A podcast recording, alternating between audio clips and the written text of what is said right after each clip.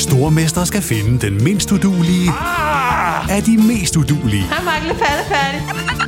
Sammen to papkasser. Åh, oh, nej, Mark. Må jeg ikke ringe til min mor? Stormester. En chance til. Det er ikke på nogen måde behageligt. Stream nu på TV2 Play. Ready to pop the question?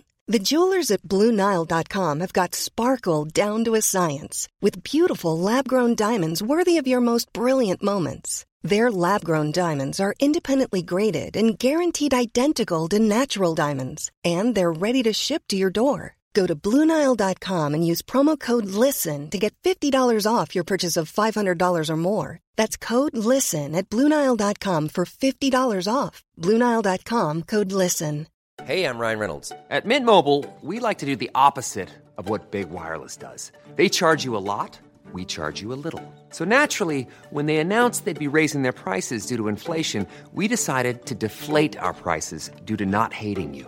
That's right. We're cutting the price of Mint Unlimited from $30 a month to just $15 a month.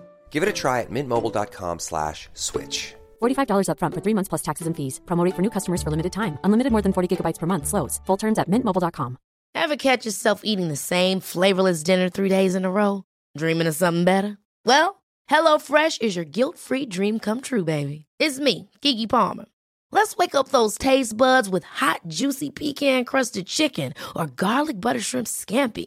Mm. Hello Fresh. Stop dreaming of all the delicious possibilities and dig in at HelloFresh.com. Let's get this dinner party started.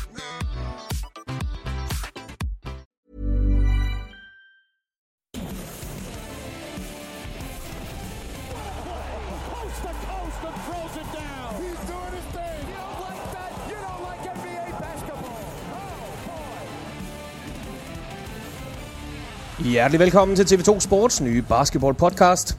En snak om det gode, det dårlige, det lækre, det skæve, det sublime og det hysteriske. Kort sagt alt mellem himmel og jord fra verdens bedste basketliga, NBA. Mit navn er Kristoffer Vestrup, og på vegne af TV2 og TV2 Sport vil jeg gerne slå dørene op og byde indenfor til dette nye øh, tiltag. Vi er rigtig glade for at være i luften i det her lydunivers, og vi håber at kunne lave rigtig mange gode podcasts til alle jer derude. Her på den her jomfru-rejse øh, på podcasten, der øh, jeg tror, jeg kunne være i meget bedre selskab, end jeg er lige nu. Hos mig sidder nemlig øh, Thomas Bilde og Peter Wang. Velkommen til I to. Tak. Du Tak har ikke, du har ikke ret høje forventninger til dit selskab. jo, altså, det, ikke det, til, det er jo, det var flot også, men, men til, sådan en dit, dit, præsentation, den kan jeg godt leve med. til dit andet selskab, hvis, øh, hvis det Som aldrig sagt. kan blive bedre. Som sagt, det er debut. Det er, øh, det er en, en milepæl i koncernens historie. Vi får lov til at lave basketball-podcast. De første tanker, sådan lige inden vi vender os mod basket, de første tanker om det her, altså podcast og amerikansk sport, passer jo uhyggeligt godt sammen, faktisk. I hører selv en del, men hvad, hvad tænker I om det her format, vi skal til at begive os ud i? Jamen, det er da fedt. Jeg synes jo nogle gange, at det kan være et, et problem at få, få tid nok. Øh, og jeg synes, der er så mange interessante ting at tale om. Så en podcast er jo et oplagt sted at kunne få, øh, få, få alle de her ting ud. Altså, jeg har da indebrændt energi omkring mange ting. Opspare en del. Ja, altså Randy Whitman, han skal nok få en ordentlig en over nakken i løbet af i dag, så øh, jeg, jeg, jeg, har, øh, jeg, har, jeg har mange ting, jeg vil ud med, og det er dejligt at have et forum for det. I sidder jo øh, på ulig basis, Thomas, og kommenterer NBA-kampe, og I får jo snakket en del om ligaen, men en, en podcast giver måske muligheden for at dykke lidt mere i dybden, og måske råbe lidt mere hinanden. Det, øh, mm. det er jo set før, for eksempel. Men hvad tænker du om vores nye eventyr her? Øhm, jeg glæder mig, men jeg glæder mig også til, at, at jeg tror, det kommer til at ændre. Øhm, det kommer lidt til at ændre, også på NBA-udsendelserne, øh, hvordan det bliver. Og det må vi så se, om det bliver til det, til det gode, eller til det, hvad skal man sige, til det bedre, eller til det dårligere. Men, men jeg, vi åbner jo op for et univers, hvor der er lidt mere taletid, og lidt mere plads til at, at gå i dybden med ting, og til at kigge tilbage på, hvad der skete i ugen og måneden, og hvem, hvem gør det bedst. Og der er det egentlig tanken, at vi skal tage lidt af den snak ud, altså Peters tilbageblik og så videre fra kampene, og tage det ud, og dermed holde det mere rent fokuseret på, øh, på de kampe, som vi ser på, på fjernsynet.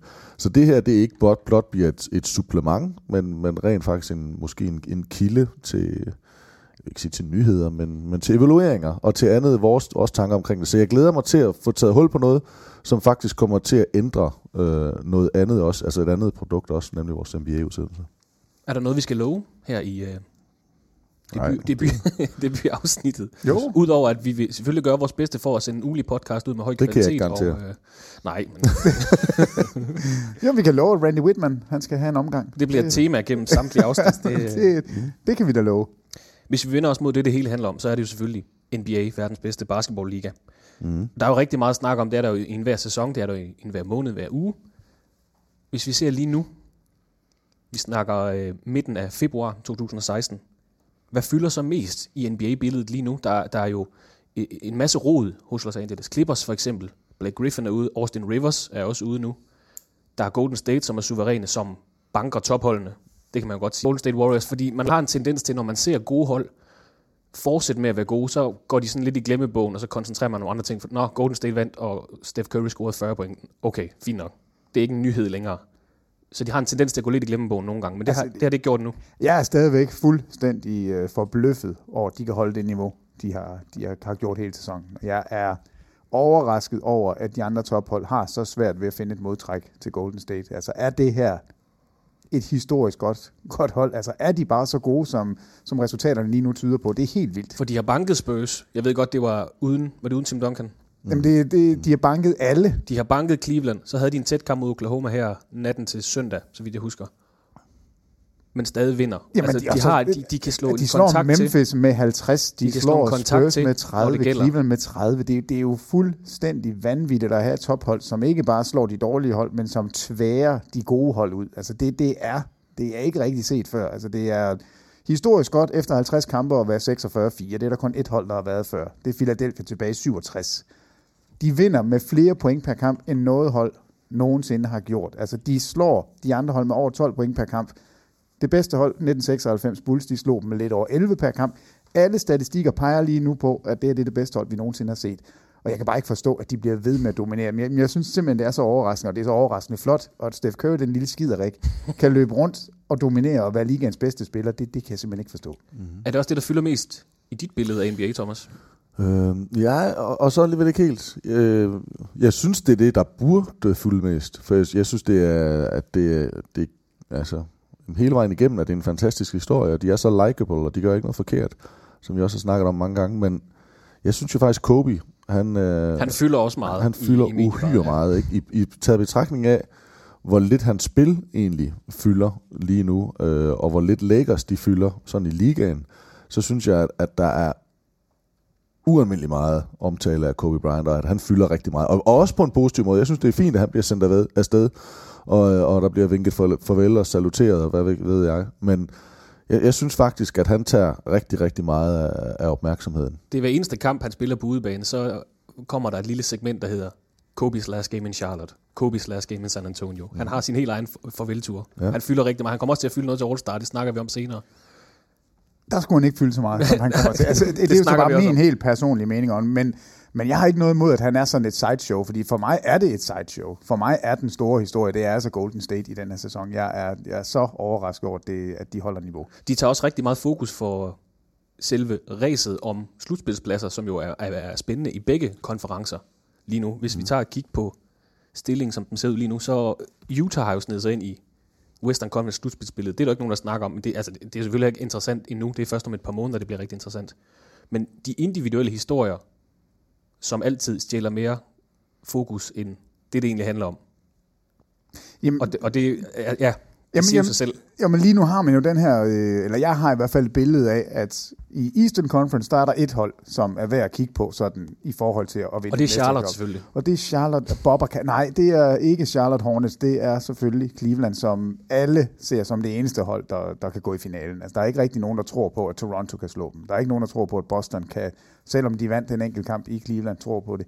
Altså, Chicago er det eneste for mig at se, som potentielt, hvis det hele fungerer for dem, har en mulighed for at slå dem. Men ellers så ser alle Cleveland i finalen. Er Eastern Conference så stadigvæk kedelig på den måde? Nej, jeg synes ikke, den er kedelig, men den er kedelig i forhold til, hvem kan vinde mesterskabet. Jeg synes jo ikke, det er kedeligt at snakke om Orlando, øh, det her unge mandskab. Kan de nå at komme ind i slutspillet? Hvad fanden sker der i Milwaukee? Et hold, der sidste år var så godt. Altså, skal de trade nogen i år for at gøre sig relevant inden? Altså, skal de nå med i slutspillet? Hvad, hvad foregår der i Charlotte? Øh, hvad, hvad med Chicago? Altså, der er jo rigtig mange ting at snakke om, men i forhold til at vinde, der synes jeg jo, det ligger sådan, jamen Cleveland er det eneste hold, vi sådan set rigtig tror på I øst. i øst. Så er jeg glad for, at det var dem, jeg også tog til at, at vinde det hele, inden det hele gik i gang. Har I ændret... Det, Nej, jeg, jeg, jeg, vil sige, jeg vil sige, godt. Jeg, jeg sagde Cleveland til at komme i finalen, og jeg synes selv, da jeg var lidt dengang lidt overmodig, jeg siger, at jeg tror også, de vinder finalen i år over Golden State. Det er jeg ikke sikker på, jeg tror mere, men jeg vil sige, det var heller ikke det Cleveland-hold, som vi ser nu. Jeg bød på øh, dengang, men jeg vil gerne holde fast i det, i mit bud. Men altså, der, jeg har svært ved at se nogen, der slår Golden State. Men, men sådan det. det. Det jeg bare sige, det er, at jeg synes, at sæsonen har gået i sådan i bølgedal, øh, og, i, og lidt overraskende bølgedal. Jeg synes, vi startede med at sige, inden sæsonen gik i gang, at det her, det vil blive den vildeste Western Conference nogensinde. Altså, det vil være så tæt et løb, og man vil ikke kunne se, om det var syv eller otte. At der vil være seks hold, der vil kunne vinde NBA, og hele det der. Og nu er det nede til, at man har to hold, der spiller bedre end nærmest nogensinde før i Spurs og Warriors. Og de andre, de er nærmest tægtet af, at de har ikke en chance i Eastern. Ej, hold nu op. Altså, Oklahoma viste jo netop, at, at de kan hænge med de to hold her. Det er Oklahoma, Okay, men, men 38-14, selvom det er flot, så er det ikke historisk godt. Er vi enige i det? Det, de har nu. Ja, men det er jo 38 ikke historisk. Selvfølgelig er det ikke historisk godt, godt fordi det, men, men, det er men det. 43-8, som Spurs de ligger på, det er ret flot taget betragtning af, at de ligger i skyggen, og at Golden State Warriors ligger og kun tabt fire kampe. Og jo, men fra, fra at sige, at øh, det er historisk gode hold, vi har med at gøre, til at sige, at der ikke er andre hold fra Western Conference, der kan vinde, der, der, der vil jeg ikke gå. Jeg har stadigvæk Oklahoma, og jeg har stadigvæk en fli af mulighed for, for Los Angeles Clippers. Har du ændret øh, mening i forhold til dit mesterskabsbud? Peter? Nej, jeg Du går tror- stadigvæk med Oklahoma, fordi når vi kommer til slutspillet, så vil du se Durant og Westbrook være på banen i 5-46 minutter per kamp. Han og når spiller de kun er, 27 Durant for tiden, Altså, så vidt jeg husker. Når de to er på banen sammen, så vinder Oklahoma. Altså, og det, det, bliver, det bliver det spændende at se. Kan vi gøre det her i syv kampe? De var ikke på banen i, i samme tid her i, eller i nat. Jo, det var de da. Nå, okay, men, men vandt de? Jamen, i de minutter, de er på banen, der er de plus 469, tror jeg. De minutter, hvor de ikke er på banen, der er de minus 79. Og det er et tal, du vil se gå den rigtige vej for Oklahoma, når vi når til Så er det slutspillet. da en der- dårlig træner. Man har tabt 14 kampe. Hvor fanden skifter man dem så ud, hvis de vinder? Jamen, det er jo, fordi de ikke kan spille 48 minutter. Altså, Hvorfor? Jamen, de har de ikke kræfter til, Nå, så de, nå, kom, så de okay. kommer til at Nå, spille, så, så de, kommer har et til at spille flere minutter. Okay, så der, der er et handicap der. Det er rigtigt, ja. Det, man kan ikke bare spille 48. Man kan ikke bare spille hele tiden, fordi man har to af de bedste spillere. Jamen, det ændrer da ikke på, at, der, er- at, at de har en mulighed for at vinde. Jeg vil sige, i Øst, der Hvis har du jeg, sidder jeg og siger, at nogen, de ikke kan spille, men de, de kan godt, hvis de spiller 48 minutter, men du siger, at de ikke kan spille 48 minutter. Det, det, det hænger da ikke sammen. Jamen, så hører du ikke, hvad jeg siger. Jo. Nej, jamen, det, er ikke, det, jamen, det passer ikke. Det, jeg siger, det er, at Oklahoma kan vinde mesterskabet. Ja. Men du siger også, at de kan ikke spille 48 minutter og vinde. Sagde du ikke det? Sagde Nej. du ikke, at Durant... Hvorfor, hvorfor de gjorde det der ikke i nat? Jeg siger, at de kan spille... Jamen, Jamen, så jeg, jeg, I rest my case. Jeg går med Oklahoma, de kan vinde det hele. Stadigvæk. Men jeg vil bare gerne vide... Jamen, jamen hvad er det, du vil vide? Det er det, jeg spørger dig om. Du siger, at Jeg de to siger, spillere, Oklahoma de kan kan, vinde. vinde alle kampe, hvis de spiller 48 minutter. Nej, de kan vinde alle kampe, og man kan få dem til at være på banen mere, end man gør lige nu. Hvorfor? I slutspillet kan de spille flere minutter. De kan spille op omkring 2-43 minutter i gennemsnit. Det vil sige, det er 5 minutter, hvor man skal finde, hvordan skal vi holde båden oven vand i de 5 minutter. Og det kan de, når vi når til slutspillet. Oklahoma kan vinde det hele. Ej, jeg hader Oklahoma nu. Det, det skal du ikke, fordi Nå, det er et dejligt hold. Øh, Men mens jeg blev afbrudt, jeg vil faktisk sige det andet. Det andet, der var, at jeg synes Eastern Conference, den startede ud som at sige, åh, det er svagt. Og så blev det lige pludselig til den bedste konference, og den var bedre end Vest. Og nu er det så tilbage til, at der kun er et hold, der kan vinde. Det er jeg enig i. Jeg havde, jeg havde mit, mit hold, andet hold var Chicago. Øh, jeg tror overhovedet ikke over en dørtaskel på Toronto eller Atlanta, selvom de egentlig ligger og, og gør det okay øh, resultatmæssigt.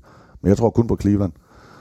Øhm, og det synes jeg er sådan lidt sjovt, hvordan det er skiftet fra, at Western Conference var den bedste nogensinde til, for mig at se, ned til to, lad os så sige tre hold. Øhm, og den anden, der har man kun et hold. Altså det lignede faktisk den mest tætte, hvad skal vi sige, NBA. Det så ud Både som om, øst at og vest. var blevet... øh, Både øst og vest, at det så simpelthen så godt ud. Og så er det alligevel bare ned til en, ja, en håndfuld hold, hvis vi skal... Øh, Der var i hvert fald et hold i lørdags, der meldte sig lidt ud i... ja, I jeres hjerte i hvert fald Houston Rockets, der faldt. Jamen, hvad lavede de? Det, Der burde Adam Silver, han burde sende, øh, ligesom for, når man laver øh, et flop, så må man også godt få sådan en bøde for Adam Silver. Det der, det, det var ikke værd at vise på tv, og slet ikke i udlandet. Det må jeg så holde op med. en tv Ja, sådan, I får 5.000 i bøde hver, fordi det der, det, det er for ringe. Det næste, der kommer til at fylde noget i den, øh, ja, den kommende tid, det er jo årets All-Star Weekend. Og øh, jeg vil jo våge at påstå, at NBA-ligaen af alle de amerikanske sportsligaer er den eneste liga, hvor en All-Star-kamp fungerer Fordi i ishockey, amerikansk fodbold, ja, baseball, hvis man, hvis man kan lide det. Ja, der giver det ikke nogen mening. Det giver det ikke rigtig nogen mening, Nej. fordi det, det er set plays, og der, der er ikke det samme show, hvor basket er lidt mere fritflyvende. Og i har snakket rigtig meget om, om All-Star Weekenden allerede i jeres øh, transmissioner af, af kampene her. Vi skal jo, vi skal jo derover og følge det i Toronto.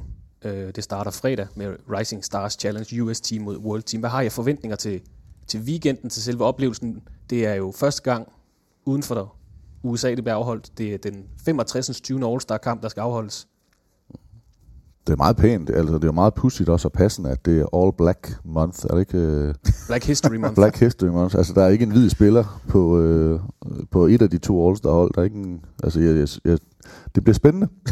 altså der, jeg, jeg, du, det, nu skal det jo ikke være racist, men det er da, det er da sådan, altså det er da, Det er da tankevækkende. det er da breaking. Altså, Altså, et eller andet øh, sted, at det, og det, og det, jeg ved godt, at de andre år, så har man måske reddet af, at der har været en Steve Nash, eller en Dirk Nowitzki, eller en Pau Gasol, der, der ligesom har holdt, men det er rimelig vildt, at der, at der slet ikke er, er kommet en, øh, en hvid spiller med øh, i år. Ikke, jeg synes, der, jeg, jeg sidder ikke, der er ikke en, jeg vil argumentere for, øh, der skal være der bare fordi han er hvid, øh, men, men det er der. Det vil også være dumt. Men Ja. der er et par stykker, som, som har en case. Øh, altså Pau Gasol og Kevin Love, det synes jeg, de to spillere, som godt kunne have været med. Øh, det, det havde ikke været noget problem for mig. Det ødelægger ikke noget for mig, at de ikke er der, men det er, det er da bare lidt sjovt. Det er lige Og, pludselig øh, sidehistorie ja, til det og i så er det også, altså det, er- på samme måde som det er en sidehistorie, at det er første gang, det er uden for USA, selvom at det reelt kun er et stenkast. Øh, Ja, over grænsen. ja.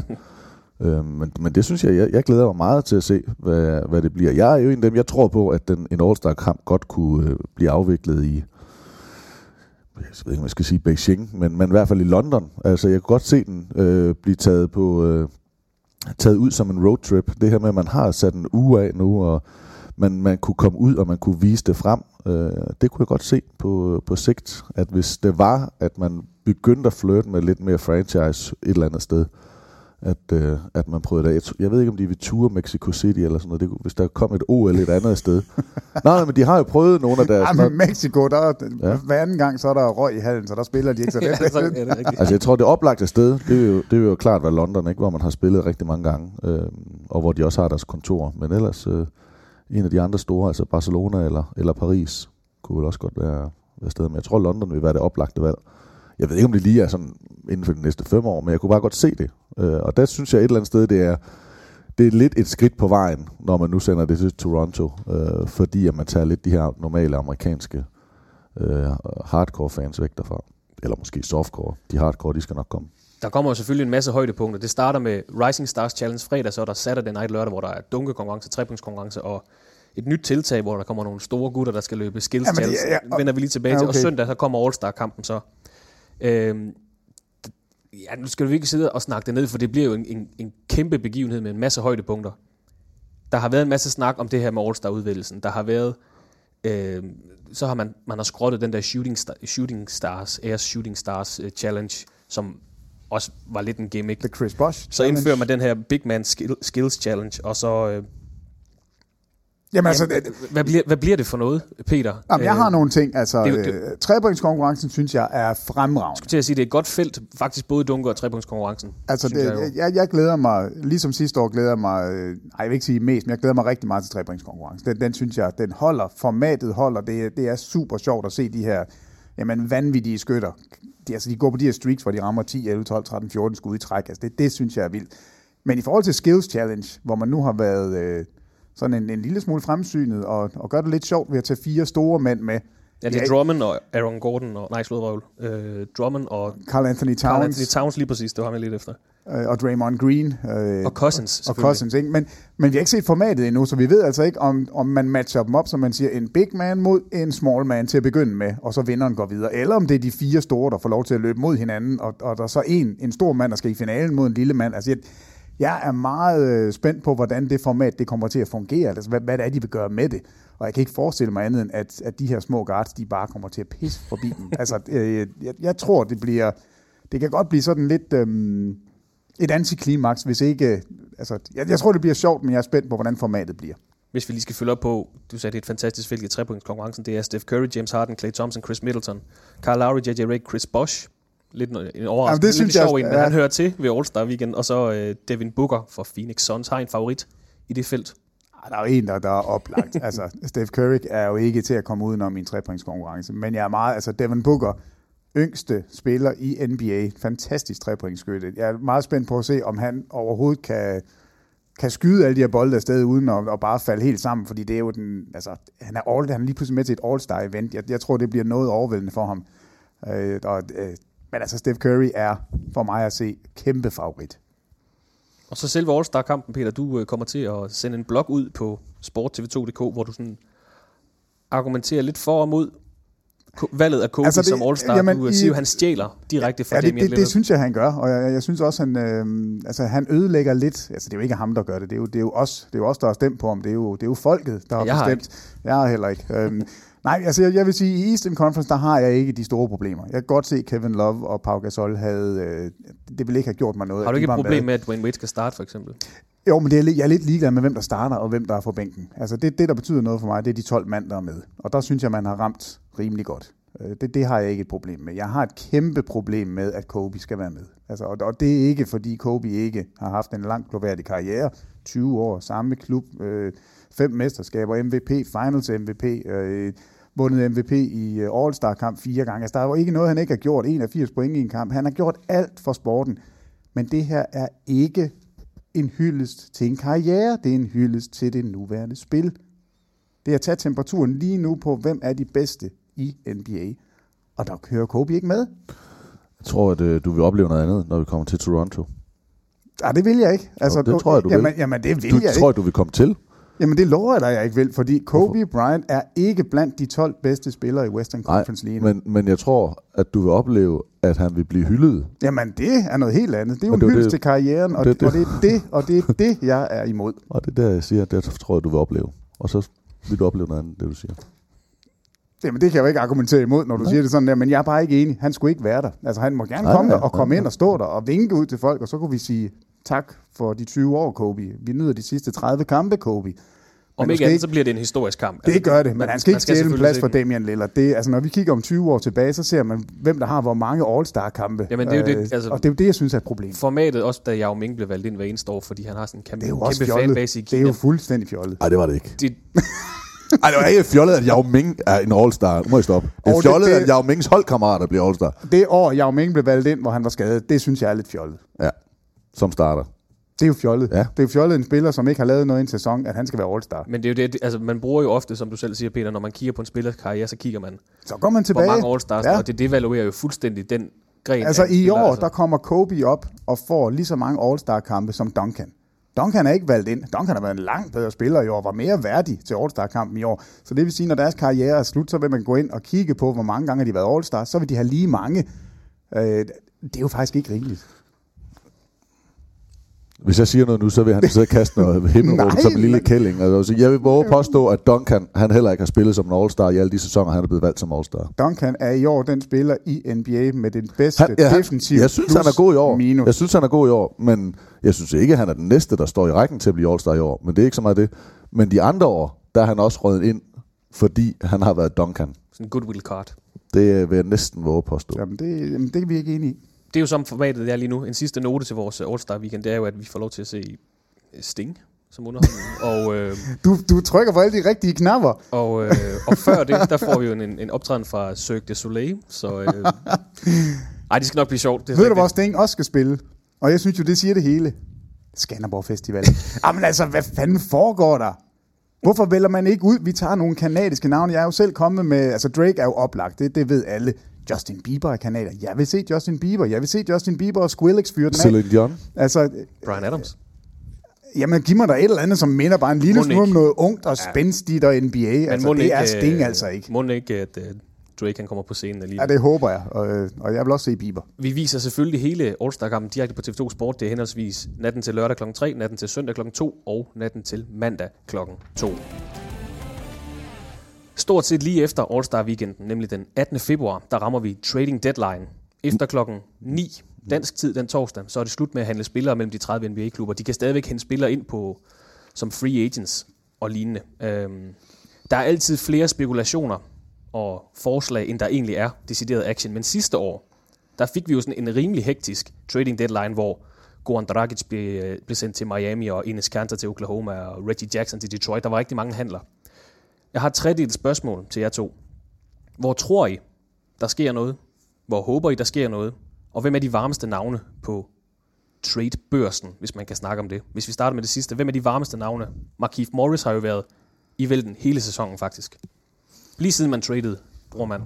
Jeg, jeg har det jo bare sådan lidt med, jeg, jeg synes, jeg tror, jeg tror også, der sker noget der, men jeg er egentlig ligeglad. Altså jeg kan godt se, at han kan, han kan skyde, men jeg, jeg, jeg, Hvad hvis han kommer til Cleveland for eksempel? Jamen, så kommer han da sikkert til at blive god, og, øh, og det kommer der til at blive godt, men det er bare ikke sådan en, der vælter læsset for mig. Så jeg synes jo altid, det vildeste, det er, hvis der sker, vil Cleveland sende Kevin Love afsted og gøre noget. Det tror jeg ikke, de kommer til nu, men efter man fyrede Blatt, så, så var der lidt snak om, skulle man gøre noget med ham. Hvad sker der i Clippers, sender man Blake Griffin? Altså de store blockbuster trades, det er altid dem, jeg synes, der er, der er vildest. Altså de, de, den næste række, jo, det kan da godt være med til, de er med til at gøre et hold bedre, og det kan da være, at det er en helt rigtig brik til, et, øh, til Clevelands hold, fordi de mangler en, en, en ekstra skytte. Men, men det er mere de store, jeg, jeg sådan lidt sidder og, og venter på. Eller, jamen, jeg ved ikke engang, at jeg siger håber, for jeg håber egentlig ikke, at de store skifter. Men Så du håber ikke på, at der sker så meget sådan gældende? Nej, nej, altså, jeg de, der håber kommer altid til at ske en masse Ja. små ting, en masse øh, rollespillere, der kommer hister her. Men Altså, jeg synes, det er pisse sjovt, når der sker et, et stort trade. Og jeg synes, det er sjovt at se, hvad det gør ved nogle hold. Men i bund og grund, så håber jeg jo ikke på, at de store spillere skifter. Jeg håber jo et eller andet sted på, at, at hold, de bliver, som de er. Øh, jeg håber også på, at, at, at Oklahoma, de kunne hænge sammen. Og at man, altså, de spillere, man drafter ind og holder på, jeg, jeg synes, det er fedt, hvis, hvis man er det samme sted. Men, men derfor er det da stadigvæk sjovt at se, når der sker noget nyt. Øhm, men ja, jeg synes egentlig, det er federe, når det er op til sæsonen. Altså, så der er en ny sæson, der venter. I ja, stedet så de for, kan at, starte holdet op ja, sammen. ja. I stedet for, at der sker noget sådan midt i. Nå, men det er det, der er det, det, der er det store tema lige nu, det er, at der er så mange hold, som ligger med en realistisk chance for at komme i slutspillet. Så de er ikke villige til at, at smide deres øh, assets, altså deres, deres gode spillere på porten, fordi de er nødt til at, at kigge på, om ikke godt de kan gøre noget i den her sæson. Og et navn som Hassan Whiteside, det er jo Som har kontrakt udløb til sommer. Han tjener under en million om året. Hans kontrakt udløber til sommer, og alt tyder på, at der, der vil stå flere hold og, og sige, du får en makskontrakt. Altså, vi vil give dig både bondegården og huset ved siden af, og hestene og køerne, det hele. Og det vil man nok ikke i Miami. Så skal man så gøre det i Miami lige nu og sige, jamen vi trader ham, og så pakker vi ham sammen med, ja, jeg ved ikke, Lual Dang, det er det, der i hvert fald det varmeste navn, man siger, fordi kontrakten er så lille, kan det faktisk være svært at lave trade med Hassan Whiteside. Så skal man have Dang med, så kan man kan få noget den anden vej. Men hvis man gør det, så ved man jo godt, at man sælger muligheden for at, og måske at kunne gøre noget stort i slutspillet, fordi Hassan Whiteside er en speciel spiller. Ham får du ikke ind igen. Får han tilbudt en øh, makskontrakt eller noget, der ligner? Det gør han. Altså, der, der kommer 10 klubber til sommer, som har masser af penge, de skal ud og bruge, og Hassan Whiteside er en spiller, der kan sige, jeg blokerer fire skud per kamp. Jeg har fire triple doubles, alle sammen med blocks. Det er der ikke nogen andre, der har. Han har tre i sin karriere, eller i år. Der er ikke nogen i ligaen ellers, der har nogen. Altså, han er en speciel spiller. Man kan snakke om hans forsvar, om det er så godt, som, som tallene siger, det er. Øh, han er i hvert fald en interessant spiller, og han vil få en makskontrakt, det er jeg sikker på. Et andet sted i Eastern Conference, det er Chicago. Der har rigtig mange spillere i deres øh, frontcourt. Nu har de nogle skader. Joachim Noah er skadet, og Ja, Butler er også skadet nu. Butler er Øh, øh, altså- på guardpladsen der. Men øh, Bobby Portis, deres rookie, der er jo begyndt at få lidt flere minutter, og fans og hold er store fan af ham. De har jo rigtig mange. Der har også været snak om, der skulle ske noget i Chicago. Du nævnte selv Milwaukee tidligere, men de har jo sagt, at øh, Jamen, de har jo allerede nu været ude og snakke om både Greg Monroe og Michael Carter-Williams, at øh, selvom man gav 50 millioner til, til Greg Monroe, så er jeg sagde ikke nu, Milwaukee. Mil- Milwaukee, så er øh, så Monroe allerede nu en spiller, man af med igen. 50 millioner, han snitter en dobbelt-dobbelt, han har career highs i point, han snitter over 10 rebounds, han gør det faktisk rigtig godt i angrebet. Og som kom til før sæsonen som det nye Han anker. var, han var den, den spiller, der, der virkelig skulle sende dem øh, op igennem rækkerne i Eastern Conference. Det har bare vist sig, at hans forsvar er så ringe, at, øh, at han kan ikke pakkes ind på det her Milwaukee-hold. Det troede man, han kunne. Det kan han ikke. Michael Carter-Williams kan ikke skyde, om det galt hans liv. Man kan ikke bruge ham sammen med de her spillere. Så de to er, er, kan man få fat i, hvis man, hvis man vil Hvis give man noget. vil. Ja, hvis man vil. Og det samme kan man sige med øh, en spiller som Brandon Jennings. Øh, han er i overskud i, I Detroit, Detroit, Detroit som, øh, som point guard. Der står Brooklyn lige pludselig og siger, at vi mangler faktisk en point guard nu. Jared Jack er skadet, og han var ikke specielt god til at begynde med. Altså, hvad skal vi give for ham? Øh, så, så der er nogle spillere, der rykker. Men jeg er enig med dig, Thomas. Det, er- selvfølgelig er det sjovest med de største navne. Og jeg håber ikke Kevin Love smutter. Jeg håber ikke Blake Griffin smutter. Øh, så, så jeg kan ikke se, at der er nogen. Øh, det skulle da lige være, øh, hvis han, jeg ved ikke, er han stadigvæk et stort navn, Dwight Howard. Altså, øh, Ja, det synes jeg. om han, Der har været snak der om man Boston, godt, for eksempel. Ja, man kan godt forestille sig, at han smutter. Men det her med, at Boogie Cousins skulle væk, den tror jeg heller ikke på længere. Men nu har I de- siddet og snakket om, at nej, der er kun et hold i øst, og der er kun to, måske tre hold i vest. Fire. men, men hvis Clippers nu, nu har der, det, der kom jo et rygte op, og selvfølgelig rygter opstår jo på må og få, men hvor de snakkede om, om Denver Nuggets. Ja. Hvis du kunne få Gallinari og Wilson Chandler og et eller andet krømmel med. Aldrig i livet. Jamen for hvad? Heller ikke, hvis han, Hvis, øh, hvis det er Blake Griffin, vi taler om, Ja, det er det. så, altså, så er det for mig at se, det er Clippers chance, det er i år, det er at få Blake Griffin tilbage og spille den her sæson og håbe på, at, at det er dem, der er lidt heldige, når slutspillet kommer. Og holde sig for hold officials i fremtiden. Holde sig fra hold officials, holde sig fra øh, at, at, at slå nogen, holde sig fra, og, altså nu, det, nu ved jeg ikke, hvor meget det betyder, men Austin Rivers har også brækket hånden nu. Altså det, det er, de er lidt uheldige lige nu, men de har, for mig at se, det, det er det hold, som, som Golden State ikke vil møde. Det er det hold, som matcher rigtig godt op med Golden State. De har en lille bitte mulighed for at gå hele vejen.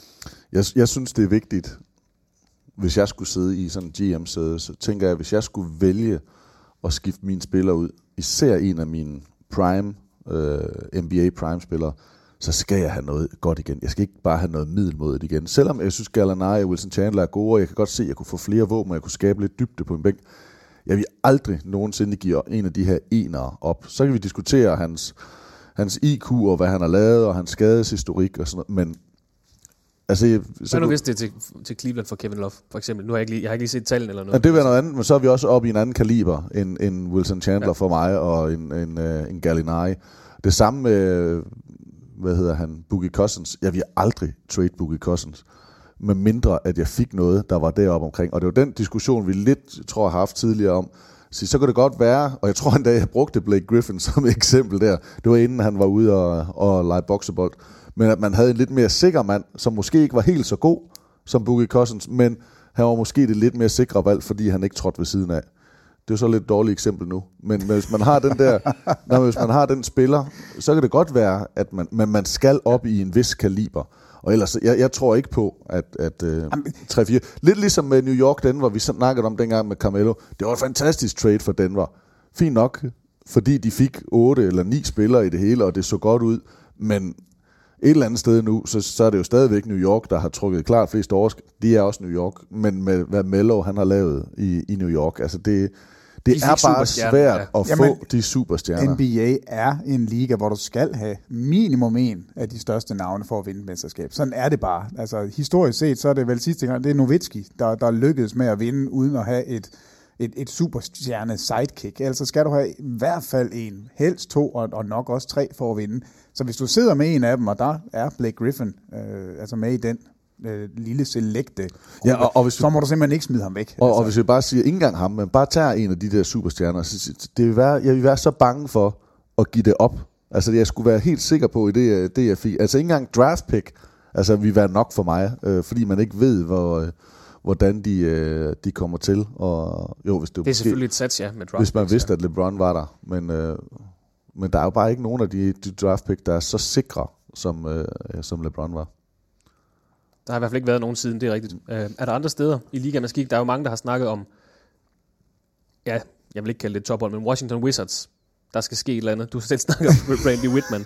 Toronto, Toronto Raptors har der været snak om, skulle lave et... Øh, altså, der snakker man også om Dwight Howard. Ja, de skulle lave et eller andet for at, at kunne byde For at Cleveland Cavaliers ja. op til dans. Altså alle ved, at uh, Toronto kan nå i Eastern Conference Finals. Chicago kan nå i Eastern Conference Finals. Jeg lige vil sige, at Atlanta kan. Uh, Washington kan, hvis de er heldige. Altså, der, alle de her hold har en realistisk chance for at komme i finalen i Øst. Men der er ikke nogen af dem, der lige nu har en realistisk chance for at slå Cleveland. Der kunne Toronto sige, jamen vi går all in, det her det er vores store chance. Lige nu der ligger vi faktisk nummer to. Altså vi har en chance her for at komme i finalen. Hvis det er Dwight Howard, vi skal have fat i, so be it. Altså det, det kan være, det er det, Sagde du, gør. at Washington har en realistisk chance? Nej, jeg siger, Washington er et af de hold, som... Altså, øh, der er syv hold, der kommer med i slutspillet ud over Cleveland, og de kan alle sammen komme i, i Eastern Conference Finals. Altså det er, så, så, så tæt er løbet blandt de syv små hold. Øh, men der er ingen, der ved, eller der er ingen, der tror på, at de kan slå Cleveland. Måske, siger Toronto, vi har en chance, hvis vi får fat i Dwight Howard. Så det kunne godt være, at man, at man prøver at gå all in i en halv sæson for at se, om det kan lykkes. For lige at opsummere, vi har nævnt en masse navne, vi har nævnt en masse klubber. Hvad er vurderingen? Kommer der til at ske meget? Altså sidste år vidste man godt, man vidste godt, Dragic var på vej væk. Der havde været noget tumult i Phoenix. I år er det så Markif, der er lidt op og ned med det der. Altså, jeg, jeg, jeg kan slet ikke forstå, hvis Markif Morris er øh, hos Phoenix efter den 18. februar. Det, det giver for mig ingen mening. Der tror jeg, der kommer til at ske noget. Der har også været de her øh, øh, Jeff, eller Schröder og Jeff Teague. Skal man beholde dem begge to i Atlanta? Der kunne jeg også godt forestille mig, der skete et eller andet. Og jeg også Conley, øh, der blev snakket om New York. Øh, Mike Conley.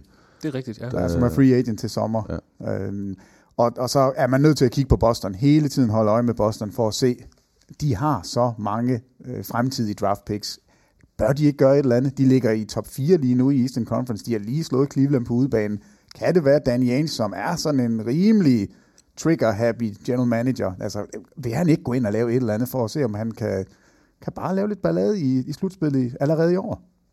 Så der kommer til at ske en lille smule? Nej, der kommer, der kommer helt sikkert til at ske noget, men jeg er enig med Thomas. Men ikke for mange store navne? Jeg tror ikke, det bliver de, de kæmpe navne, der bliver flyttet på, men det, det er nok heller ikke det, der er nødvendigt. Jeg så et andet, nu har, vi startede faktisk med at nævne de to hold, men, men Miami og Chicago, øh, der var også snak om og Birdman og Luol Deng for Joachim Noah, og, og der var en mere. Øh, var det Portes? Eller nej, Snell, Tony Snell. Øh, det, det, det, altså, det, det er en af dem der, hvor man tænker, hvor, hvorfor? Men det er også for at gøre Chicago bedre nu, fordi Nora er skadet. Det er jo ikke Birdman, man henter, men det er Luol Deng, man, man vil hente hjem. Øhm, ja, jeg ved, altså, for mig så rykker det ikke rigtigt. Det gør måske Miami lidt dårligere, eller det gør Miami lidt dårligere i år. På den anden side, så kan man så se, at Joachim Nora næste år kunne være ret godt, hvis man mister Whiteside. Øhm, så, så det vil være sådan lidt for mig, hvor Miami de ligesom smider, okay, det, vi vinder ikke i år, men, men vi prøver os at, at gøre os relevante igen øh, næste år. Men, men, men lad os nu sige, hvis vi nu er enige om, vi er ikke enige om ret meget i dag, men hvis vi er enige om en ting, der er, at Cleveland er store favoritter til at komme i finalen. Hmm. Hvis Cleveland realistisk skal vinde mesterskabet, hvad mangler de så? Så mangler de Markif Morris. De mangler Jared Dudley. De mangler en eller anden, der kan komme ind og dække op og skyde en træer. En 3D-guy, Dudley, Morris, en af de to, tror jeg, man vil gøre nærmest alt for at få nalleren i, så man kan få ham med i slutspillet. Og fra den anden side har der jo været øh, rygter om, at andre hold er hvad er det, interesseret i Timothy Moskov. Det er jo bare en lille... lille Jamen lige nu er Moskov jo åbenbart uh, odd man out. Han gjorde det jo simpelthen så godt sidste år, og har egentlig også gjort det godt i år. Men trenden er bare, at man, uh, man spiller ned, man spiller mindre og mindre, og specielt når man kigger over på Golden State, så er det svært at se, at man kan have øh, Moskov til at være med. Og, og jeg tror, det er det eneste, man i Cleveland forbereder sig på. Det er en eventuel finale mod sandsynligvis Golden State Warriors. Og det er nok også ham, der vil blive brugt til at, altså, i, i en byttehandel. Altså det er nok Moskov, fordi han har noget værdi. Altså lige meget, det kan godt ske, at ligaen vil spille mindre, men man, man kan jo se, at han kan spille, og han kan have noget værdi som anker øh, på, et, på et hold. Så, øh, så jeg tror også, at det vil være ham, man, man vil smide i en handel, øh, hvis det var, at det blev, det bliver relevant. Sidste spørgsmål omkring den her trading deadline. Du sagde det selv, det havde jeg faktisk glemt at spørge dig om. Teague eller Schrøder? Hvem skal man beholde i Atlanta? Jamen, ja, altså, jeg kan jo rigtig godt lide Schrøder, men, men det er mere tanken om, at Schrøder får lov til at være startende point guard. Altså, jeg, jeg, jeg er mere tryg ved Skulle Jeff, han ikke til Milwaukee? Var det ikke det, vi snakkede om på et tidspunkt? Jo, det synes jeg jo, men øh, han passer ikke lige ind i... Øh, altså, han er jo ikke den her elegante skytte på den måde. Altså, så vil jeg hellere sende Teague væk, som, som skyder lidt bedre bag trepointslinjen, og så beholde Schrøder i Atlanta. Men få dem skilt ad, det er, det er mit håb. Det er ikke kun spillere, der skifter jobs i NBA. Sæsonen har indtil videre på fire trænerfyringer. Kevin McHale i Houston. Houston? Houston? Lionel Hollins i Brooklyn. David Blatt i Cleveland. Og så senest Jeff Hornacek i Phoenix. Det er meget forskellige situationer på de fire trænere. Øhm, kan man sige, at fællesnævnerne er, at de alle sammen havde mistet omklædningsrummet, som man siger? Ja, det tror jeg. Nej, McHale havde ikke mistet omklædningsrummet. Hvad skete der så? I, Jamen, de havde jo tabt. Hvad var de? Jeg tror, de var 3-5 eller sådan noget, da han blev fyret. De kom ualmindeligt ringe fra start. Alle spillerne, det er i hvert fald, som jeg husker det, der elskede de Kevin McHale. Kevin McHale er meget, meget vældigt, men det var simpelthen det var en for dårlig start fra ledelsens side.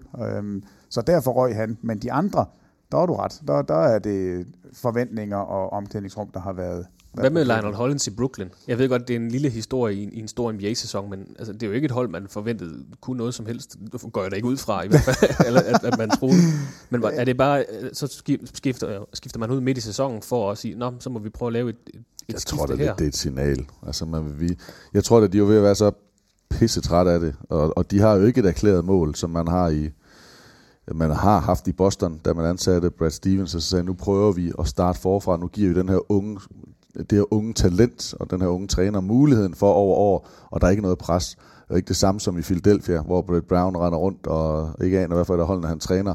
Altså det, der ved man jo godt, man dårligt, men det har de jo ikke råd til i, i Brooklyn. De har ikke råd til ret meget, selvom de har mange penge, men hvis de skal stadigvæk være friske og være, være det nye, så, så kan de ikke holde ud og tabe. Og der tror jeg, man får lidt en grund, man får lidt en, en, et eller andet, der peger skylden på at sige, det var også en dårlig træner. Nu har vi, okay, nu opgiver vi den her sæson, men vi fyrer faktisk træneren, og nu prøver vi at se fremad. Øhm, men det redder dem ikke. Altså, de er jo stadig... Ej, det, det, og de det bliver- der franchise, det, Ja. det er dødstømt de næste 5 men, 6, men de 7 bliver år, bare nødt altså. til at gøre nogle ting. Altså, de bliver nødt til sådan, at man ikke bare er tilbage i Meadowlands og være, øh, være New Jersey Nets, eller tilbage i, ja, i en af forstederne og bare være lidt den der laughing stock i New York igen. I har snakket om det, David Blatt og Jeff Hornacek, men øh, den sidste nævnte her, I snakkede om ham i lørdagens kamp mellem Houston og Portland. Underlig situation i Phoenix. Altså for to år siden var de et af de altså mest up-and-coming hold, de spillede underholdende, og alle folk snakkede om dem, og nummer to i øh, hvad hedder det, udvælgelsen til årets træner. Jamen, det, det er... Nu er han øh, ude, og fi, altså Phoenix er heller ikke gode, og der er skader, det hvad der er, men hvad sker der i, i, i det Jamen, franchise? der, der, er, der er noget på ledelsesgangen, som er helt skævt, og, og når, når spillere flygter fra et franchise, og det er det, de gør lige nu. Gordon Dragic, han kunne ikke komme hurtigt nok væk. Morris-brødrene, de vil også væk. Den ene er allerede forsvundet. Mark Keith vil også væk. Uh, Isaiah Thomas har været forbi. Han kunne heller ikke lide at være der. Så der er ingen spillere, der kan lide at være i Phoenix lige nu. Og det er altså ikke kun på grund af træneren. Hornacek er, er selv tidligere spiller. Han ved godt, hvad han snakker om. Han får fyret sine to assistant coaches den 28. december. De har vundet to kampe siden. Bledsoe har været ude. Brandon Knight har været ude. Altså, hvad, hvad forventer man? Altså, ejeren af klubben, Sarver, alle de historier, der kommer om ham, det er ikke godt. Der er ingen gode ting, man hører. Øh, så, så lige nu ser det helt forfærdeligt ud. Ja, han havde mistet omklædningsrummet, eller han er i hvert fald, spillerne spillede ikke ret godt, kan man sige. Øh, og nu er Hornacek så også ude. Earl Watson er, er interim coach, og det er vigtigt at sige, at han er interim. Altså man ved godt, at det her, det er nok ikke en permanent løsning. Ikke på samme måde, som man ser i, i Cleveland, hvor Tyrone Lue kommer ind og får en kontrakt med det samme. Det virker lidt mere overlagt, at man faktisk... Øh, David Blatts øh, winning record har jo været fantastisk. Han var i finalerne sidste år og har været rigtig god i år før Eastern Conference. Men Tyrone Lue, det er ham. LeBron James have, og det er ham. Er, er der fire, hele fire træner, vi mangler at få nævnt nu? Så har vi været hele ligaen rundt. Ja, vi har kun nævnt dem, der er ud. Jamen, det går stærkt her. vi kan lave sådan en trivia. Øh, jeg vil sige, Hvad hedder øh, træneren vi- i vi Brooklyn startede ud Nets? med at sige, at Hvem vi har træner Brooklyn Nets? Er der en af jer, der kan nævne det? Er det ikke en... Øh, nej, det ved jeg. Nej, trivia. Jeg giver en øl. Og grund til at spørge sådan, er, det er jo fordi, det selv kom bagpå. Det er Tony Brown. Hvem fanden er Det Tony godt. Brown? Det vidste jeg godt. Ja, det, så får du en halv øl for næsten Nej, det. nej. Ej, men altså, det, det, det siger jo alt om, at det er et, et hold i Brooklyn, som ingen gider beskæftige sig med. De er så ringe, de er så kedelige, og det kommer ikke til at blive bedre. Nu snakker du om Phoenix som et øh, hold, som folk de flygter fra. Et andet hold, som der ja, altid er lidt øh, kurer på tråden hos. Det er Sacramento Kings. Og der går øh, igen, der går det altid rygter, når det kommer til NBA, men Det er George Karl er åbenbart på vej ud hos øh, Sacramento Kings. Lad os nu se, hvad der sker. Men han er i hvert fald et varmt navn. Øh, Kings er pt. nummer 10 i Western Jamen, hvor Conference. vanvittigt er det at få at vide, du er næsten fyret? jamen, jamen, er det ikke... Er det, det, det er jo simpelthen... Det er jo lige præcis, som det Sacramento-hold har været de sidste mange år. Boogie Cousins blev draftet i 2010. Han har haft fem trænere siden. Hvad jeg skulle til at sige, George- de har- Hænger de det sammen? George Karl får at vide, du tabte til Brooklyn. Altså Brooklyn. Det gjorde de så. Det var, det var skidt. Øhm, men så, så ligger der lige pludselig, jeg ved ikke hvor mange artikler om, at han næsten er fyret. Altså hvad, hvad er det for et signal at sende? Det, det er jo helt fuldstændig skævt. Og de har ikke været slutspillet siden 2006. De sidste fire sæsoner har de haft fire head coaches og ni head coaches i det her årtusinde. Jamen det, det er helt Øhm, vildt. Hvis I nu skulle være ejer for Sacramento Kings, bare lige to minutter. Vil I så fyre George Karl? Øh, altså George Karl er den træner i ligaen, der har spillet eller øh, coachet flest kampe. Han har vundet over 1000 kampe. Altså han er, han ved godt, hvad han taler om. Så jeg, jeg, jeg tror ikke, det er ham, der er problemet. Det er med, at man mangler Altså- noget kontinuitet i den klub. Jamen, er, er prøv- mit øh, indtryk i hvert fald. Jeg vil gerne se, hvordan de træner. Altså, jeg vil gerne se, hvordan, hvordan de interagerer. Jeg er fuldstændig ligeglad med, hvor mange kampe han har, han har trænet. Øh, han er jo blevet fyret før, og, og det ser også ud til, at han bliver fyret igen. Øh, jeg tror bare, i modsætning til tidligere, så har han også haft et hårdt liv.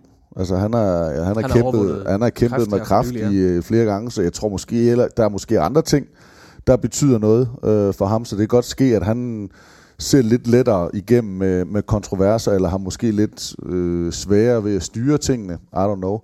Øh, jeg, jeg ved ikke, om han er en god træner, øh, og det ved jeg heller ikke med Blat. Jeg var egentlig meget imod det her, den Blat-fyring, fordi at man lå, som man gjorde. Jeg kan godt forstå, at hele altså, trænercirklerne var i oprør over det. Men hvis det er, at det ændrer noget, hvis der virkelig er så dårlig stemning, og hvis der ikke er respekt, så, så kan jeg da godt forstå, at, at, at man trykker på aftrækkeren. Øh, og derfor så synes jeg, det er svært at bare sådan lige sidde og dømme en ude eller inde på, øh, på hvad man ser. Der er en, jeg gerne Hvis vil fyre. hvis, man kigger, ja, hvis man kigger CV og sådan noget, så er det da rigtigt, at man har en af de trænere, der har vundet flest kampe. Fair nok. Øh, Men det behøver jo ikke men, fungere i situationen, det er helt rigtigt. ej, det, det end, altså vi hører Jerry Sloan, en fantastisk træner også i sin tid, ikke? Altså da vi snakkede med ham, han, han havde ikke en computer. Altså der, han, han havde ikke en computer. Og hvis man ved, at alt nu her, ikke, det bliver overvåget og målt og vejet og filmet, at du så har en cheftræner, så, så, så er der jo et eller andet, der ikke nødvendigvis spiller. Så virker det kun et sted, hvor hele organisationen har været vant til, at han var på den måde og er på den måde. Så det tror jeg ikke, vi går, hvis han lige pludselig skiftede til Dallas, eller til, jeg ved ikke, hvad for en anden klub. Sacramento eller et eller andet, nej. Ja, men, øhm, Jamen, så må jeg sige, hvem der er, der skal fyres. Jamen, jeg spørger lige Thomas først. Er der andre navne, øh, jeg synes, der at, lige jeg er synes, at man skulle fyre Randy Whitman. Øhm, Peter, så skulle du vælge en anden. Ja, men, jamen, lige for at gøre Sacramento, at det, det er jo ejeren. Det er jo Ranadive. Vivek Ranadive. Jeg har skrevet her. Stavskes? Vivek Ranadive er tossi. Jamen, ja, Stavskes, Stavskes. Jamen, han er jo vanvittig. Altså, han fyrer general managers til højre og venstre og hyrer gamle spillere, som står og ryger smøger og drikker cappuccinoer. Uh, og jeg, jeg elsker Vlade Divac, men jeg ved ikke, om jeg, jeg tror, han er en god uh, general manager. Det er så turbulent som noget. Han har foreslået at spille 4 mod 5. Altså, han drafter I fuld alvor. Altså. I fuld alvor. Vi, vi spiller med en mand over midten hele tiden, så får vi mange fast break point. Øh, Simbula, super sjov historie, 350 pund, stor inder. Altså, det er et han skal ikke fyres for at prøve at tage en ind. det er et besynderligt franchise, vi har med at gøre her, og det kommer helt oppe fra toppen. Hvor er det, vi har succes? Det er i San Antonio, der er det den samme træner, der har været det i 20 år. Samme Hvor vi succes? ja, ja. Dallas, det er fordi, det er den samme ejer, der er forbindelse mellem ejeren og træner. Altså, der er bare nogle klubber, hvor stabilitet er hovedordet, og der, der kommer Sacramento bare ikke ind under. Og det ser heller ikke ud til at ændre sig lige i fremtiden. Det sidste, Nej. vi skal nå i dagens podcast. Ej, det er Randy Whitman. Vi er nødt til skal at komme forbi ham. snakke om Randy Whitman selvfølgelig. Og men ved du hvad, der er blevet fyret fire trænere i år, og Randy Whitman er ikke en af dem. Det er, er, er fuldstændig vanvittigt. Prøv at høre de her statistikker. 2014 når man til anden runde. Man har det 8. bedste forsvar. 2015, man når til anden runde i slutspillet. Paul Pierce er med, og det er rigtig, rigtig fint. Man har det femte bedste forsvar. 2016, hvad tror I det er nu? Nummer 22 i forsvaret. De ligger langt uden for slutspillet. Lad nu for fanden Whitman gå for en ordentlig træner ind. Altså, Men det han her, har kontraktudløb til sommer, så vidt jeg husker. Ja, hold op med en nære i røv. Ved du, du har så mange penge. Der, når, hvis du ejer en NBA-klub, så har du masser af penge. Ud med ham nu for en ordentlig træner ind. Få Thibodeau ind. Få Van Gundy ind. Få en eller anden ind. Jeg lige vil sige, Scott Brooks, jeg er sgu ligeglad. Vinny men Del Negro. ikke Vinny Del Negro, fint. Alle andre end Whitman. Jeg er så træt af Whitman. Det her hold, De indfrier i hvert fald ikke deres poten- potentiale. John. Wall, Johnny Bradley Beal. Hvis du har de to på guard-positionerne, så skal du i slutspillet. Færdig arbejde. Og de laver, altså Lakers er- ikke nævnt, men det er nok det, det, er det dårligste hold, der ikke har skiftet træner. Jeg tror heller ikke, de kommer til det, og Nej, jeg synes heller ikke, at de skal. Øh, Og det synes jeg. øhm, jeg, en af dem, jeg, jeg, hvor jeg er blevet lidt træt af det. Øh, jeg ved godt, at han er skiftet ud, så jeg tror heller ikke, at han bliver skiftet i den her sæson, men det er Sam Mitchell i Minnesota. Ja. Det, det virker seriøst som en mand, der bare står og slår på tomme øh, skraldespanden. Altså han, jeg, tomme ord, floskler, der bare ryger ud i en lindstrøm, og han får ikke noget til at hænge sammen. Ham har vil jeg aldrig været glad for, I to. Nej, men de har jo, men han, han, de vil har ryge for mig. fandme haft et godt hold i Minnesota i flere år, og, og specielt i år. Og det, men det er jo så bare en lidt underlig situation, ikke, med Flip Saunders, der desværre går bort, og at, at han så overtager. Øh, så, så ham tror jeg ikke på, bliver fyret, men jeg tror heller ikke, han overlever sommeren. Altså det, det er, at man venter. Nej, han er der ikke til næste sæson. Man, man, man render og prøver at finde ud af, hvad har man i Minnesota, og hvad for en træner kan vi få lukket Og der til. står trænere i kø, og specielt til jobbet i Minnesota. Det er et eftertragtet job. Altså det er Carl Anthony Towns, Andrew Wiggins, det kunne man godt tænke sig at prøve at komme ind og arbejde med. Plus et eventuelt højt draft pick til sommer. Ja, og så må man, altså jeg er ked af at skulle sige det, men altså et eller andet sted, så begynder Ricky Rubio at altså, have aftjent sin, sin værnepligt i NBA. Altså, jeg, jeg, han er jo fantastisk, men, men de vinder bare ikke med en point guard, som ikke kan skyde. Altså, det, er- det er så ked af at sige det, men Så skal de få Schrøder. Nå, nå nej, nå nej, han kan heller ikke skyde. nej. Så det sidste navn, vi måske lige kan nævne, det er Alvin Gentry i New Orleans Pelicans. Men nok om trænere. Nu skal vi nemlig til noget, jeg håber kan blive et fast segment her i vores øh, podcast. Ud med Whitman, er det det? Nej, jeg kalder, det, øh, jeg kalder det bare ugens matchup. A thrilling matchup that everybody has been anticipating. Det går i al sin enkelhed ud på, at jeg stiller to spillere op over for jer to, og så vil jeg gerne bede jer om at vurdere dem, og hvem I så vil vælge ud for en, en præmis. Lad Ja. os sige det sådan. Er I med på den? Spændende. Ja, tak. Og nu hvor det er premiere på den her podcast, så tænker jeg bare, at vi kan... Lad os da starte med den måske største rivalisering af dem alle sammen. Bird versus Magic. Mm. Lige mens I sidder og tænker, så kan jeg lige øh, kort remse nogle øh, key statistics. Du, du må hellere starte med at sige, hvad, hvad er præmissen? For vi skal lige Det, vide, det, det hvor, om. her?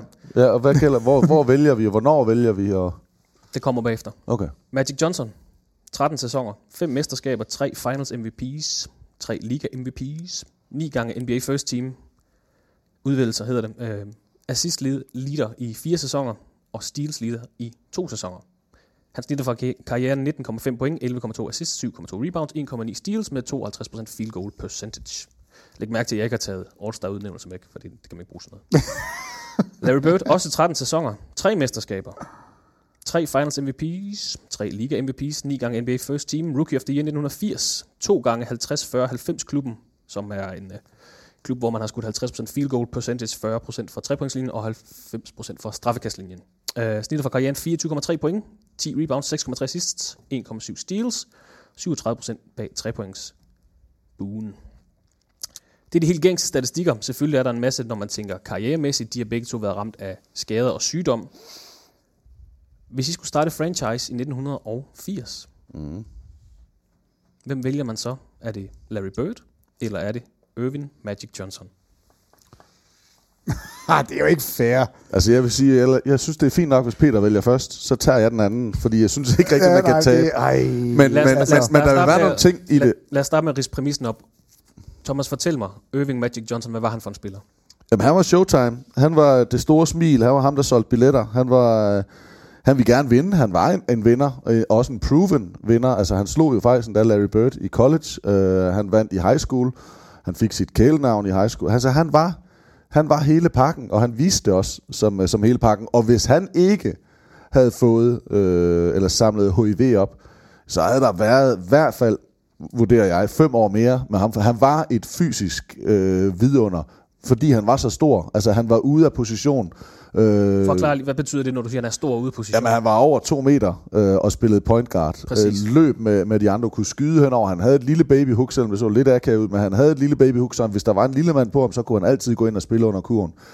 Larry Bird, og oh, nej, skal jeg selvfølgelig ikke, men Det, oh, fortsæt du bare, Larry Bird. Nej, men det, det var, en- Larry Bird var bare mere en... Jeg, jeg, ved- jo, han var måske mere en vinder for mig. Øh, mere en ren vinder. Han havde en attitude i hvert fald. Ja, hvor Magic måske var en, en vinder, der også gerne ville se godt ud, mens han vandt. Der var Bird mere en, en no bullshit vinder. Altså han skulle bare vinde for enhver pris. Og jeg tror egentlig, Bird var ligeglad med, var på banen, øh, hvis bare holdet vandt. Men jeg ved sgu ikke. Jeg, jeg tror, min, mit, uh, mit temperament, og hvad jeg vil vælge, hvis jeg skulle lave et franchise, der skulle noget, så tror jeg helst, at vi har Magic. Øhm, men jeg tror ikke, man kan gå galt med, med nogen af dem. Nej, Øh, altså, det, og jeg er rigtig glad for, du tager Magic, for jeg, jeg vil have Bird. Altså, Det er, det er jo derfor, jeg sagde, at jeg er slet ikke i altså tvivl om det, Babel, det faktisk. er... Øh, hvis jeg skulle vælge mellem de to, så vil jeg tage Bird. Det er... Og så altså, bygge rundt, altså jeg snakker om, Jamen, at der er bare så franchise. mange ting med hans øh, måde at gå til spillet på. Det her, han er lidt grim, det kan jeg godt lide. Han, han er sådan lidt tung i sit spil, det kan jeg godt lide. Formidabel skyt, nu har jeg lige siddet og, og nærkigget statistikkerne, mens I to talte sammen. Altså, han fører i straffekastprocent fire gange, Magic vinder også en gang, hvor han fører ligaen, skyder over 91% i en sæson. Magic skyder over 30% bag trepointslinjen, noget sådan er lidt overset. Altså han var faktisk en, øh, han blev en okay skytte, også hvor han afsluttede mere end, end to gange per kamp. Altså trepointskuddet kom jo ind i ligaen, mens de her to var der. Det er jo, øh, det er jo ikke noget, der sådan er en del af spillet på det her tidspunkt tilbage i 80'erne. Der, der bruger man ikke trepointsskud. Det er først i de sidste par sæsoner, hvor de spiller, at, at man begynder at benytte det. Bird var en holdspiller ud over det sædvanlige, og, og var en, øh, en samlende figur. Ikke med det store smil, men med spillet på banen. Men du kan ikke gå galt i byen med de her to, men jeg vil tage Bird. Og grunden til, at man snakker om dem som en, en rivalisering, jeg tror, det var en venlig rivalisering, for de var jo egentlig sådan, de blev i hvert fald okay gode venner uden for Jamen banen for også. fanden, der er lavet et Broadway-show omkring dem. Altså, du kan ikke finde to spillere, som er bundet tættere sammen end de to. De spiller college-finale mod hinanden, de bliver draftet samtidig, de kommer ind i ligaen samtidig, de gør alting. Og det Boston er så- Lakers, altså ja. det er jo simpelthen... Det er så det næste det sjove er, at det er jo den her rivalisering mellem Boston, som er arbejderbyen, som får Larry Bird, som er fra Indiana, som er meget low-key, hårdt arbejdende, passer perfekt ind. Lakers får så, han er fra Michigan, så vidt jeg husker, Irvin uh, Magic Johnson. Det er lige så low-key. Det er rigtigt nok, det er også et arbejdermiljø, det er slet ikke det, men, du, men han kommer ind med det store smil, og bliver en del af Showtime. Mm. Og de bliver lige pludselig, selvom de måske var realer i college, de bliver lige pludselig en- del af den største rivalisering i Jamen, NBA's jamen- og måske amerikansk sportshistorie. Jamen, det gør det jo. Storbyen Lakers og Boston, som også er en stor by, men mere er en arbejderby. Det er mentalitet, og det er kultur. Det er derfor, man snakker om, og så var de selvfølgelig i- mod hinanden i finalerne mange år i træk i 80'erne. Ja, og, og du bliver nødt til at vælge side. Altså, du har den hvide østkyst Bird og den, den sorte vestkyst Magic. Du har Smil, du har den sure, du har den smukke, du har den grimme. Du har to spillere, som er den bedste på deres position på det her tidspunkt, og i en årrække. Du kan ikke lide dem begge to, for du er nødt til at holde med enten Boston eller med Lakers. Og det er, altså, jeg kender jo folk i Boston, og jeg kan huske tilbage i 86, da jeg kom derover og sagde, Jamen, jeg kan bedst lide Magic, fordi Lakers, de har sådan nogle flotte farver på trøjerne, og de var jo ved at slå mig ihjel, og jeg kunne slet ikke forstå, hvorfor de reagerede så voldsomt. Det kan jeg forstå nu, fordi dengang, hvis man har været i det, altså... Var nogen sagde medløber? Det er jo helt vildt. sagde de medløber? Men jeg synes, det var sådan nogle flotte trøjer, de havde. Altså, det, det, er, jo, det, er, jo, det er jo voldsomt, øh, som, som man... Altså, det er polariserende spillere, de her to. Men når man, når man siger, at de har lavet et Broadway-stykke sammen, altså, så, så siger det jo alt om, hvor stor en historie de har haft. Øh, Er og det den var- største rivalisering, om den så var venlig eller ej? Er det den største spiller mod spiller rivalisering i ligaens historie? Man snakker også Will Chamberlain, Bill Russell. Nej, det er det. Det er den største. Ja, det mener jeg også Ja, er den den største. Også fordi, at de begge to kunne sige, at jeg er den bedste. Jamen, jeg er også den bedste, og man kan faktisk ikke rigtig blive enige. Og de begge to vinder, og de be- vinder med hold, og de vinder individuelt. Og de slutter af sammen med, med Dream Team. Altså, det er jo simpelthen en smuk, smuk historie. Nu er det ikke for at hænge ud eller hænge op på noget, men hvem havde det bedste hold? Man snakker jo om, at 86 Boston Celtics-holdet er et af historiens bedste. Man kan så snakke om, at Magic Johnson spillede, jeg ved godt, det var i slutningen af hans karriere, men spillede sammen med Kareem, som var ja, altså en undervurderet spiller, sådan rent historisk, men blandt de i hvert fald 10 bedste spillere nogensinde. Jeg tror, jeg tror at øh, Boston havde det bedste hold i forstanden, altså hold med streg under hold. Altså de, de hang rigtig godt sammen, de spillede godt sammen. Lakers var jo i et eller andet forstand, selvom de havde en rigtig gode individualister, så havde de også bare et, et, et rigtig godt tema. Altså deres, deres run and gun øh, passede jo bare godt til den stil. Øh, men det var meget Magic, der ligesom var katalysatoren, der styrede og fandt ud af, hvor bolden skulle hen, og så var det en individualist, der så tog over. Om det var Byron Scott og James Worthy, der løb på hver deres vinge, eller det var Kareem, der fik den i, i posten. Øh, der var det jo langt, langt mere afleveringer, og den ekstra aflevering, altså et, øh, ja, hvad skal man sige, et oldnordisk San Antonio Spurs, øh, sagt med den dybeste respekt. Altså, fordi de havde jo, hvis man går ind og kigger de her ekstra afleveringer, hvor de virkelig, virkelig spiller modstanderen tynd. Så jeg synes, de var det bedre hold. Øhm, ja, ja, og der bliver det et toss-up, hvad man Ja. synes. Hvis man kigger, tror jeg, øh, så, så McHale vil måske være en af dem, man siger, kunne være den bedste power forward, eller i hvert fald være en snakken af, af nogle af de bedste power forwards, sammen med Larry Bird selv. Jeg, jeg havde aldrig den store, helt store fidus til Dennis Johnson, selvom jeg, altså, han er en god guard, men vi er ikke oppe at snakke øh, kremen. Og der synes jeg, Magic, han var jo absolut, hvor han var. Kareem var abs- altså den mest scorende spiller nogensinde, var absolut, hvor han var. James Worthy, måske lidt undervurderet, men fik i hvert fald også rigtig meget kærlighed. Og det tror jeg var de tre. Så, så de næste, det var, det var for mig lidt mere rollespillere. Hvad for nogen øh, det nu var, om det var Boston eller i, øh, i Lakers. Ikke? Altså, Magic vinder i 87, altså øh, med Lakers. Der er deres lineup. Det er Magic, det er Worthy, det er Byron Scott, det er Kareem, det er Cooper, det er AC Green, det er Kurt Rambis, det er Michael Thompson. og så er det sådan noget Frank Brikowski, som, som der er ikke ret mange, der kender. Men de første otte spillere her, det er jo navne, som vinder genklang i, altså, hos NBA-nørder. Øh, det er Men det var der vel også på godt, 86 år. Og det samme er der hos, hos, øh, hos Celtics. Altså, de har været repræsentanter for to dynastier, som, som kæmper op igennem 80'erne. Det er jo Altså, jeg vil næsten våge påstå, at, at, at Celtics, hvis du kigger deres så er det et bedre hold, men der er bare mange af dem, der er med der, der er helt aldrende. Altså, der, der er nogen, der er noget levn Ka- Kareem er 39 på det her tidspunkt, skal vi også Jo, jo, huske. ja, ja. Øh, Men, men, men ellers, altså, jeg synes jo ikke, at AC Green og, og Cooper er, er store. Cooper, en af de bedste forsvarsspillere nogensinde. AC Green, en spiller, som aldrig var skadet. Som, Ah, fedt. Jamen, Fedt. Ah, men det, er da, det, det, det gør ham der til en Hall of Famer. Nå nej, altså det, Men man går ikke galt med at vælge den ene frem for Ej, den det, det- man det- ikke. det Men gør jeg man siger bare, hvad, de har præsteret. Jo, de har været med på gode hold, og de kan da præstere nogle mesterskabsringe og sådan noget, men det er ikke... Altså, der er en, en Walton i Boston. I, er han ikke med måske i 86? lad os sige 86. hvor han er skadet. Ikke? Altså, til at sige, altså, det er jo lige meget, om, om han ikke bidrager ret meget der, så var det jo et stort navn og en stor spiller. Øh, der, der synes jeg ikke rigtigt, man havde det. Øh, Michael Thompson blev valgt som nummer et, men, men, men flopper vel lidt som, som en nummer et. Øh, jeg, jeg, kunne bedst lide Lakers, så jeg kan godt lide Cooper, jeg kan godt lide AC Green, men, men det gør dem da ikke til fantastisk, og slet ikke bare fordi man ikke har været skadet. Altså, 86 Celtics. Bird, McHale, Dennis Johnson, Paris, øh, Danny Ainge, Bill Walton er så nede, og så er der et navn her. Rick Carlisle, skal vi altså lige huske. Altså, det er jo sejt, han er med her, ikke? Øh, og Greg Kite er så også med på rosteren. Oh, the kite. Ja. Øh, så, og, Cedric og Maxwell Scott, Scott måske. Webman, Scott Webman også med. Øh, Jerry Sitchins, øh, Sitching øh, også med. Det, det er to fremragende hold, det er to fremragende spillere. Jeg tager Bird, du tager Magic, det, det er ikke helt forkert. Vi har snakket nyheder, vi har snakket All-Stars, vi har snakket trading deadline, trænerkarusellen, og til sidst har vi været i det nostalgiske hjørne. Alt i alt synes jeg, det har været en ret god omgang NBA-snak. Har vi noget, vi lige skal have med, inden vi lukker jomfru-rejsen her? Altså, jeg tror, Peter mangler at nævne to trænere. Øh, Randy ellers- Whitman kan vi godt lige fyre. Har, vi fyret ham nu?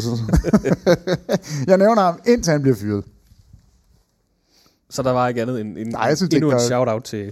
Der er et shout-out til Randy Whitman. vi vil som jeg, sagt... jeg, jeg ved det ikke. Jeg jo, undskyld. Jeg synes, der er nogle, jeg synes der er altid, der er nogle interessante ting, og, og det er da klart, at man kan komme op og, og køre over det. Øh, men, men man ved jo aldrig. Det er altid bare gissninger. Øh, og derfor så kunne det jo bare være ret fedt nogle gange at komme lidt tættere på. Og, og der er ikke nogen nødvendigvis, der sidder og hører det her, der kan skaffe os tættere på. Men, men den der følelse af at have været tættere på og vide det, i stedet for at det altid bare er, er, er gætterier. Og nogle gange at smide nogen under bussen for noget, som, som man rent faktisk ikke ved øh, har grupper. Det, det er sådan lidt, det, det er jo lidt det sjove, for det er fedt at kunne sige, I told you so, det sagde jeg kraftedeme, at han skulle fyres, ikke? Eller, og så ser man, hov, nå, han var sgu egentlig, øh, han var sgu egentlig meget god. Øh, det, jeg, jeg synes, det, det godt kan være lidt svært nogle gange i det her gætteri. Det synes jeg, man skal tage med, når man hører det. Vi har fyret Dwayne Casey mange gange gennem årene, Ja. kan man sige. Jamen, han fik, han fik lige pludselig Han er ansat igen. Men hvis du har det femte bedste forsvar sidste år, og det 22. bedste i år uden for slutspillet, så er der noget galt. Ud med dig. Godt, jeg tror, det bliver øh, ordene. Vi vil som sagt forsøge at sende en ugenlig podcast ud. Øh, hvis I har forslag til emner eller har spørgsmål, så skriv dem ind på vores Facebook-gruppe Basketball på TV2 Sport, så vi forsøger at få dem med. Husk, at vi sender hele årets All-Star Weekend, som i den, i den kommende weekend selvfølgelig, med Rising Stars Saturday Night og den 65. 20. All-Star kamp direkte på TV2 Sport. Det er klokken 3, klokken 2, klokken 2, og Thomas Bilde, han får lige Jeg vil meget gerne input. sige, at Peter Wang og jeg kommenterer de ting live. Det vil sige, det er med danske kommentatorer fredag, lørdag og søndag. Det er bare, Må- så slipper jeg måske for... kommentere i den. Vi kommenterer dem.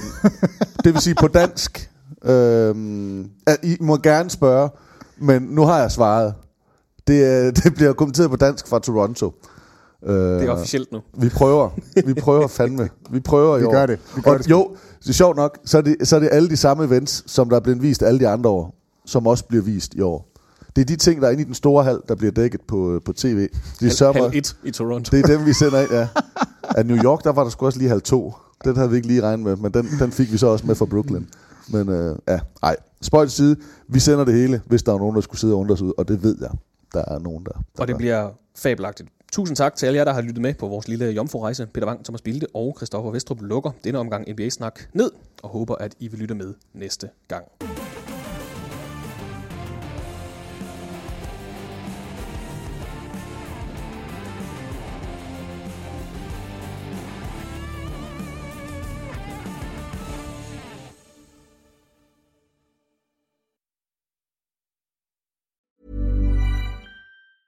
Hey, it's Danny Pellegrino from Everything Iconic.